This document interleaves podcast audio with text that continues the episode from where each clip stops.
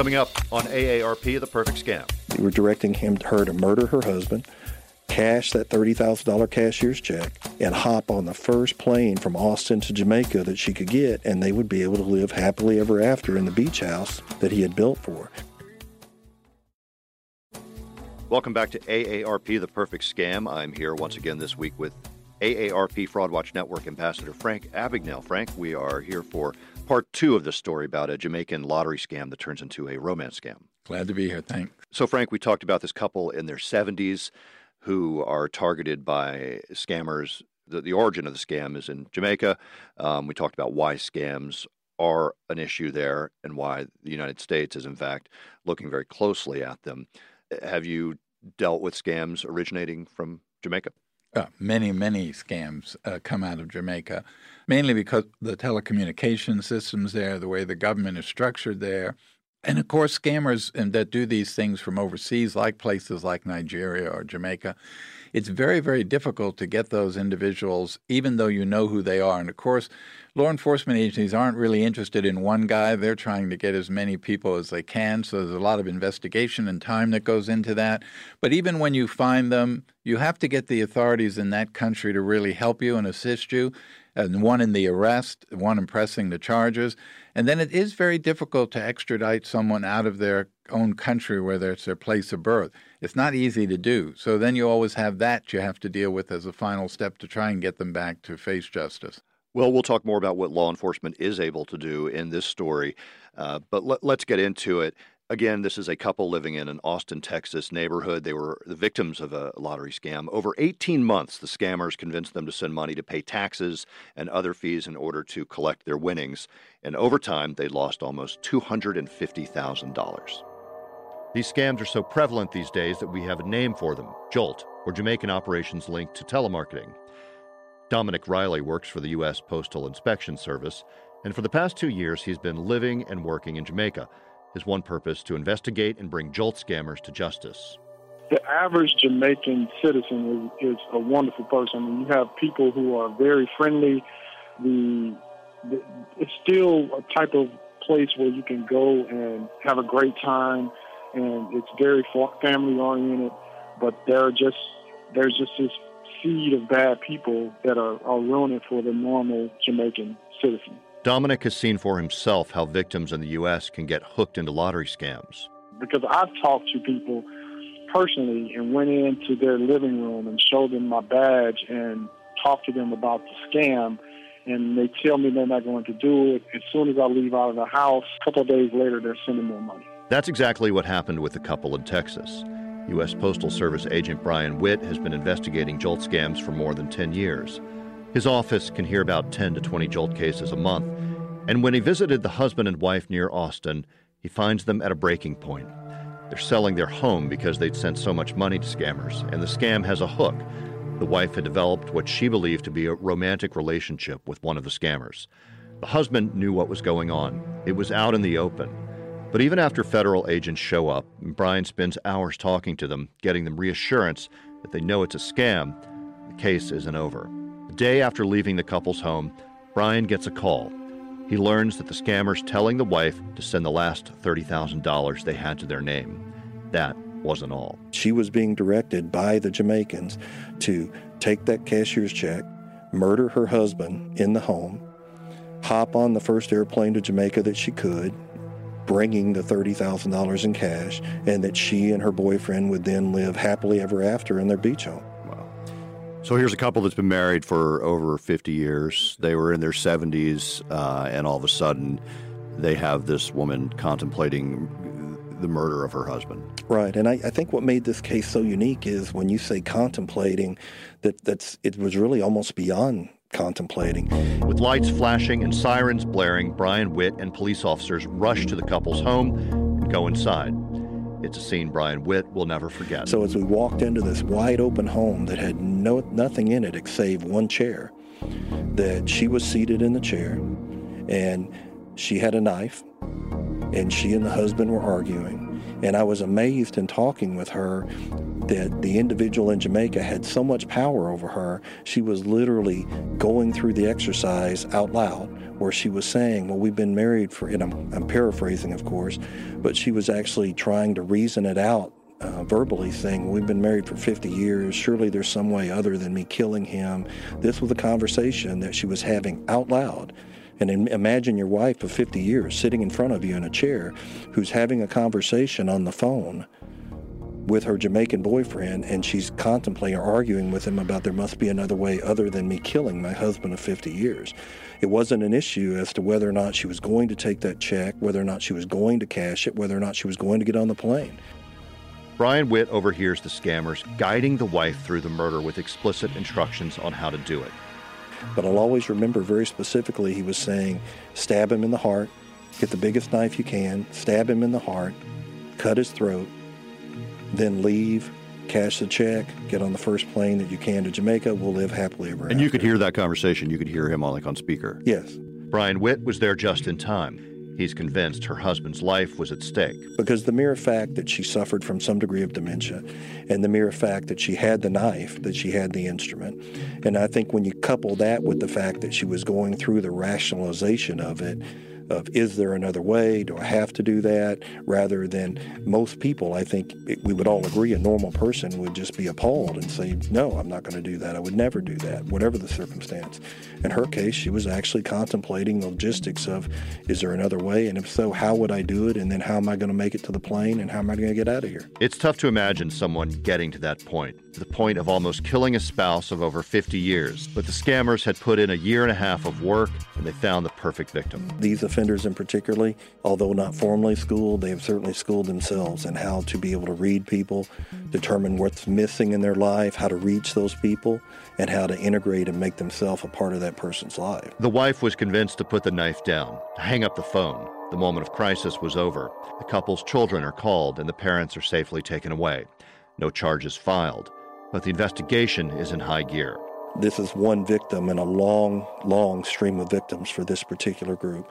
And although this is a very egregious example of what happened with one victim, um, this offender has actually victimized many people in the United States. And so this investigation is still active, still ongoing. And, and, and the reason for that is, I'm sure you and your listeners can appreciate, our objective is not to get any single one person, but rather to dismantle entire groups or entire organizations that are responsible for it. That takes time and effort, months and sometimes years. Ultimately, our goal is to identify the individuals, develop the case on the individuals, and extradite them back onto United States soil where they can answer to a judge, jury, and judicial process here and face their victims in court here in the United States. What we do know is that a suspect has been identified, and it's not about bringing down just one scammer, but a fraud ring. And the couple in Texas is just one example of who's caught up in the scam. These are usually ones that involve hundreds of victims and we're identifying, for example, half a dozen or a dozen criminal conspirators in Jamaica that are responsible for defrauding those hundreds of, of Americans, and the whole group is then indicted, extradited, and brought back to the United States to face justice. To understand how Jolt scammers are able to do what they do, you have to take a look at the tools and tricks they have up their sleeve, and there are many. One of those tricks is the use of VoIP, or voice over IP. And they change their phone numbers to make it seem like they're calling from the U.S. when in fact they're calling from Jamaica. So if I knew your area code was 228, for example, I would make my area code 228. So when I called your phone, it would show up like it was a local number, and I tell you that you won so many millions of dollars, and all you have to do is pay taxes. Just go from there, and I make it seem like I'm a local person or in a in an area that I want to portray that I'm in. So if I say I'm, I'm from D.C., I can make it a D.C. area code, or New York, I can make it a New York area code. Another tool they use is Google Maps. Because they can get your address and then they can look you up on Google Maps to tell you what your house looks like. So now I can convince you that, hey, I'm coming to your house. I was just by there yesterday. I saw you had a red door with two plants on the side of the door. Using that trick, they can threaten the victims, tell them they know where they live and they can find their house. They also use money mules in order to get the money back to Jamaica without using a wire transfer or other payment method that might get noticed by authorities. So they'll send money to a victim who's now turned into a mule because they've spent all of their money and then they convince that person to send money to another person, and then that other person sends that money to Jamaica. So it's, it's a way to keep you from knowing exactly where the money's coming in from. They also disguise their accents. Yes, they do. They and, and you got to think they're trained in call centers, so a lot of them have really good Queen's English, and but they can turn and speak patchwise on the dime. Even fake websites play into the scams. They'll create a website that's like Publishers Clearinghouse and tell you, you click on the link, you click on the link, and it gives you a number to call, and then they're telling you, you think you're talking to a Publishers Clearinghouse person or a Mega Millions person. And the cost of all of this to Jamaicans is significant. The murder rate in Jamaica in 2017 is one of the highest on record, as scammers are targeted for their money by gang members. 1,600 murders, which is, to put that in context, that's more murders than LA, New York, and Chicago combined that year. It's all intertwined. Jolt scams lead to other illegal activity. Jamaican lottery scam brings in money, which in turn funds money for drugs, for guns, then makes more money, which in turn creates the violence and the other mayhem that you have here on the island. Another huge component of the business is lead lists. These are the lists that scammers use to target victims, people that have already been scammed or have shown a willingness to pick up the phone and send money. The typical list may have a thousand names on it. So if you can get 10 people off that list to give you money on a regular basis, you're making a lot of money. There are people whose job it is to sell these lists as lead list brokers. And with all that money floating around, people need protection. Scammers are willing to pay for that protection. Joanna Callan works for Capri, a public policy think tank in Jamaica. They're taking a close look at the issue of jolt scams and the issues connected to the scam industry. Some scammers actually group together for protection and arm themselves as they could afford to do so with the wealth, gener- the money generated from scamming against typical criminals who are attempting to extort them. Some scammers actually hired traditional gangs to protect them from either other gangs or from other scammers who are trying to you know, pushing on their business, so to speak. So it's complicated. The scams, extortion, protection, gang violence, even murder. It's all linked together. Joanna believes that the spotlight is even brighter on Jamaica because it's such a small island. We have a population of 2.9 million persons roughly. And part of the reason we get a bad rap is because of the fact that we are such a small island. But the reality is that crime exists elsewhere. And it's really a small but very virulent group of persons that are perpetrating these crimes. And most Jamaicans are hardworking persons who legitimately engage in society and are simply surviving life with the same hardships experienced by Americans. Even so, the scam culture is touching so many aspects of life in Jamaica. Part of the problem is that there are so many investigations into the scams coming from so many different places. There are 36,000 cases that were opened up. And he rightly said that there's no single U.S. law enforcement entity that is big enough to handle it. Western Union has their own investigations going on. MoneyGram has their own investigations going on. Even the company that produces the Green Dot and prepaid Visa cards, they have a role as well. So there has to be a concerted effort by the public and private stakeholders this crime engages to actually deal with it effectively. For Postal Inspector Dominic Riley, the tide is starting to turn.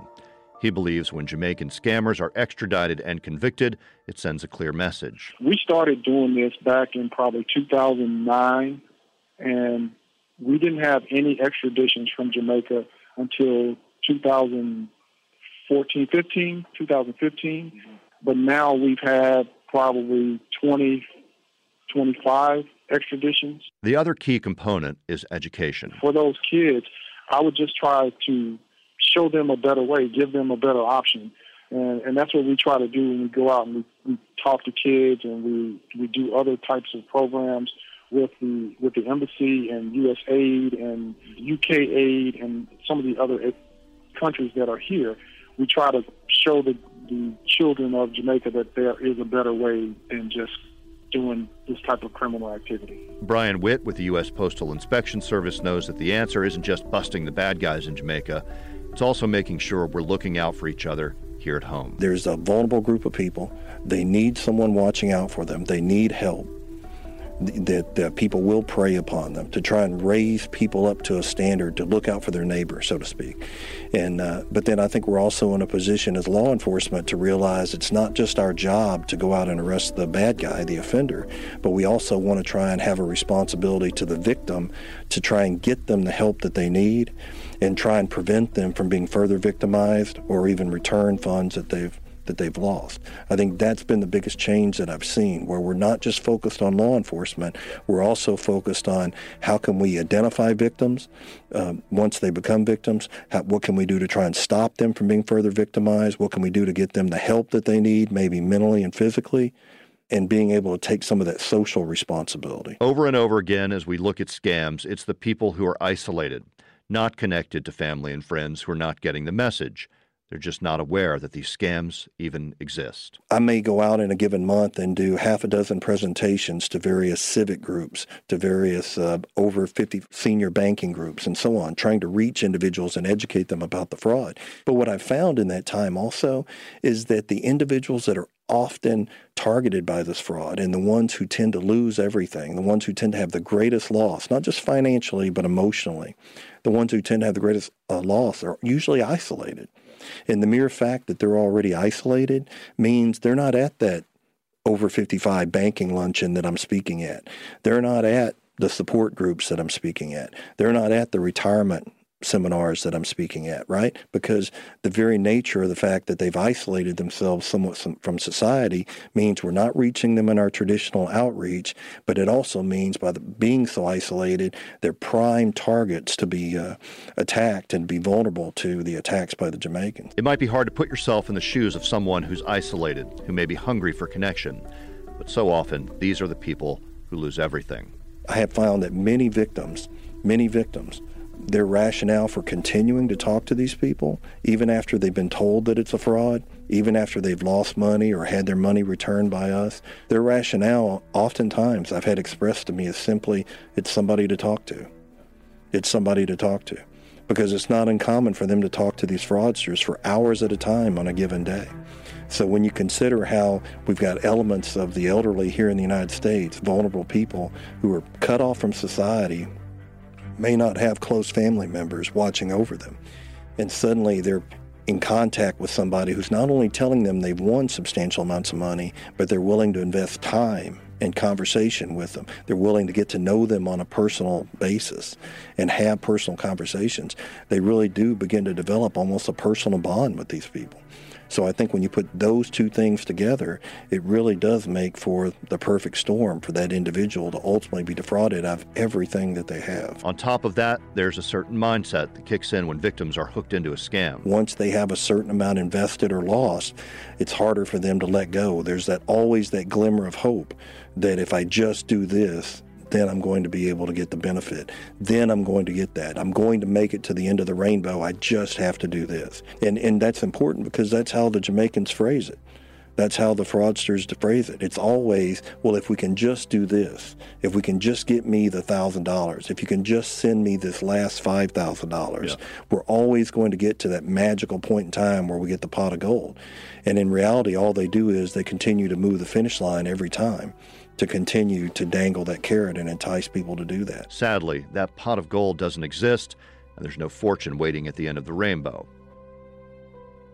So, Frank, thankfully, this couple in Austin, Texas, they're okay. It, it ends without any major issues. Um, but certainly, they lost a lot of money. One of the things that comes out of these scams that people ask about is how scammers are able to target older people and certainly there's lists on that we've right. talked about the dark web and right. lists that are bought and sold and your age and your social security number. Can you talk about that though? Yeah, and I get asked that question a lot. And of course, the simplest way is that you know when I was a kid and you went to the phone book called the White Pages. What's that? The White Pages. The White Pages. Yeah, right. It was a big book, and you looked up the person's name alphabetically, and they gave you the person's name and their address and their phone number. That was it. When you go to whitepages.com now uh, not only does it tell you who lives at that residence, but it tells you the age or approximate age of the people that live in that house, including children and other family members that may be living there. So all you have to do is, and you go to simple names like Smith, O'Rourke, Jones, and you start to look at these names. And you can also break it down by the address that's up there as what kind of neighborhood. Is this a prominent neighborhood, a retirement neighborhood? Uh, the people there most likely have money, don't live there. So you're able to go through those, especially when you know what you're doing, and get a tremendous amount of information. And that's why uh, those are the people who get targeted and get those calls. Wow. So it's it's just not that hard. I mean, no. scammers are going online to databases that any one of us can get can go on. To. Anybody can go to, and it's just a little bit of research, and it doesn't take long to do. That being said, one thing we've learned about these scams is that lead lists become a big part of the industry and about the and the business. There are people who are selling just lists. Right. And that's like a whole part of the scam industry. Yeah, as I constantly say, we live in a way too much information world. You can find out anything about anybody with a few strokes on a keyboard. Uh, and that's what makes it uh, so scary. And every day we get more information and more access to more information and more ways to obtain uh, information on individuals. So obviously, criminals are going to use that to their advantage. What's this all going to look like in 20 years? Where, where are we going? Not only the technology and the ability to shut off someone's pacemaker, the ability to can take over the control of their car, but just all of the things that come with way too much technology that no one ever uh, stops once they develop it to ask the question, how would someone misuse it? That's what's wrong with a lot of our technology today. So we develop a device that you have in your home that you can talk to, and you ask it what time of day it is, what's on TV tonight, what's the weather, uh, order me this from Amazon. But it's voice activated. So we know that you can easily manipulate that through hacking into that device and then hear everything everyone says in their house and listen to their conversation. You would think when that was developed, that would have been thought through and said, we need to make sure you can't do that. But they don't do that because they want to get the product out. There's a return on investment. The marketing people want it out. And security becomes the last thing to designing the technology. I'm just worried about when we're all microchipped and, and what's going to happen with, with that. When, when all our information is stored somehow without having to carry a computer or a phone or a laptop around. I went on a flight to London a few weeks ago. And normally, when I get on the boarding line, you go up and the ticket agent looks at your ticket and looks at your passport and then tells you to go ahead and board. Right. Well, when I this was at uh, Atlanta, I went up to the ticket counter to get on board. The lady just said, "Look into that camera." And I looked in, and she goes, "Go really? ahead and board." It was facial recognition. I've never seen and that. That was Delta Airlines. That's who does it. It's not a secret, mm-hmm. and many people have seen it already. You go overseas now. They're just Delta has my face. So they look at it and they identify me through my passport, which they already have a record of, my driver's license, which is public records through motor vehicle. They take all that data and immediately know who I am and confirm it's me. So they didn't even ask to see my passport. They didn't ask to see my boarding pass. I just walked on the plane. Two seconds, look in the camera, and, and that was it. So we're already using facial recognition technology to simply see someone and go to the public database, which is the driver's licenses, and match that person to their driver's license. And then, if they have a passport, match them to their passport and say, yes, this is Frank Abagnale at Reagan Airport uh, going through security. Wow. So we're already we're already there when it comes to how much they know and how much they see. Had no idea. Yeah. When are we going to get to just scanning our, our eyeball?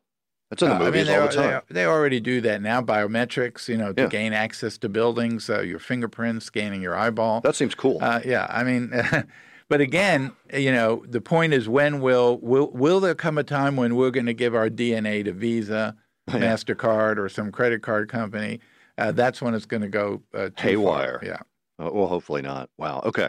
All right, Frank, uh, you've uh, successfully made us all a little more skeptical, I'll say, not scared. Great. Thanks for having me.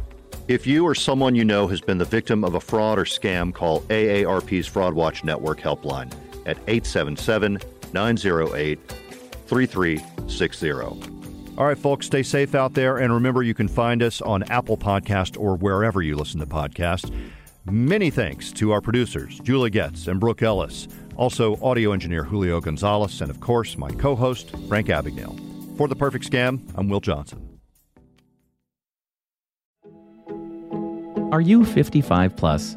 There are many ways your community could use your help. As an AmeriCorps Seniors volunteer, you can put your skills to work for the causes you care about whether that's by becoming a companion for an older adult or a foster grandparent for a child, tutoring students, joining a disaster response effort, or fulfilling another interest. Choose how, where, and when you want to volunteer, starting at just a few hours a month. This is your moment to make a positive impact on your community and get back so much more in return. Visit AmeriCorps.gov slash your moment today